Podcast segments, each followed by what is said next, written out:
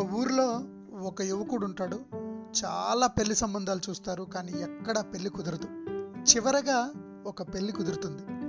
అయితే పెళ్ళి కూతురు తండ్రి ఒక షరతు విధిస్తాడు. అదేంటంటే పెళ్ళికి వచ్చేటప్పుడు పెళ్ళి కొడుకు తరఫు నుంచి ఎవరిని పెద్దవాళ్ళని తీసుకురాకూడదు అని.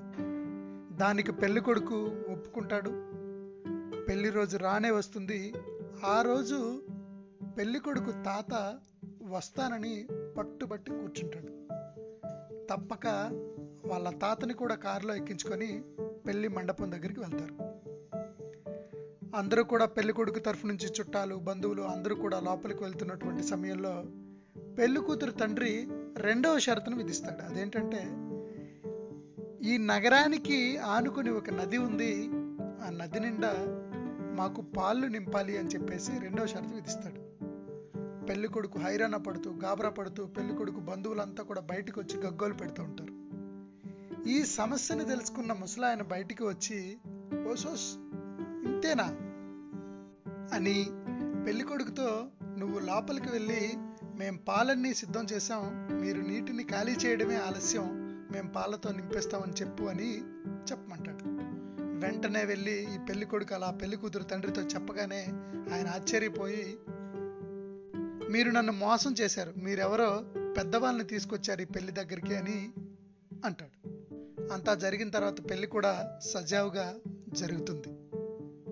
ఈ కథ ద్వారా మనం తెలుసుకోవాల్సినటువంటి నీతి ఏంటంటే ప్రస్తుతం ఉన్న సమాజంలో మన జీవితంలో చిన్న చిన్న ఒడిదుడుకులకు మనం కృంగిపోతూ ఉంటాం. చిన్న బాధ వస్తే అసహనానికి గురవుతాం.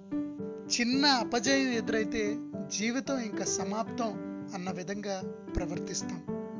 అందుకే అనుభవం ఉన్న బాధలు చవిచూసిన ఎదుర్కొన్న వారి సలహాలు సూచనలు తీసుకొని ముందుకు వెళ్ళడం అనేది ఎంతో మంచిది.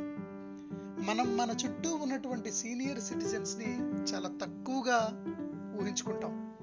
వాళ్ళకి అంత ప్రియారిటీ ఇవ్వడానికి ఇష్టపడం. కానీ వాళ్ళు మనకంటే మన కష్టాలను మనం పడుతున్న బాధలను ముందుగానే చూసినటువంటి గొప్ప వ్యక్తులు. We should know the value of senior citizens we should respect senior citizens మన జీవితంలో మనం దేవుడి తర్వాత ఇవ్వాల్సిన రెండవ గౌరవం సీనియర్ సిటిజన్స్కి మాత్రమే. Thank you very much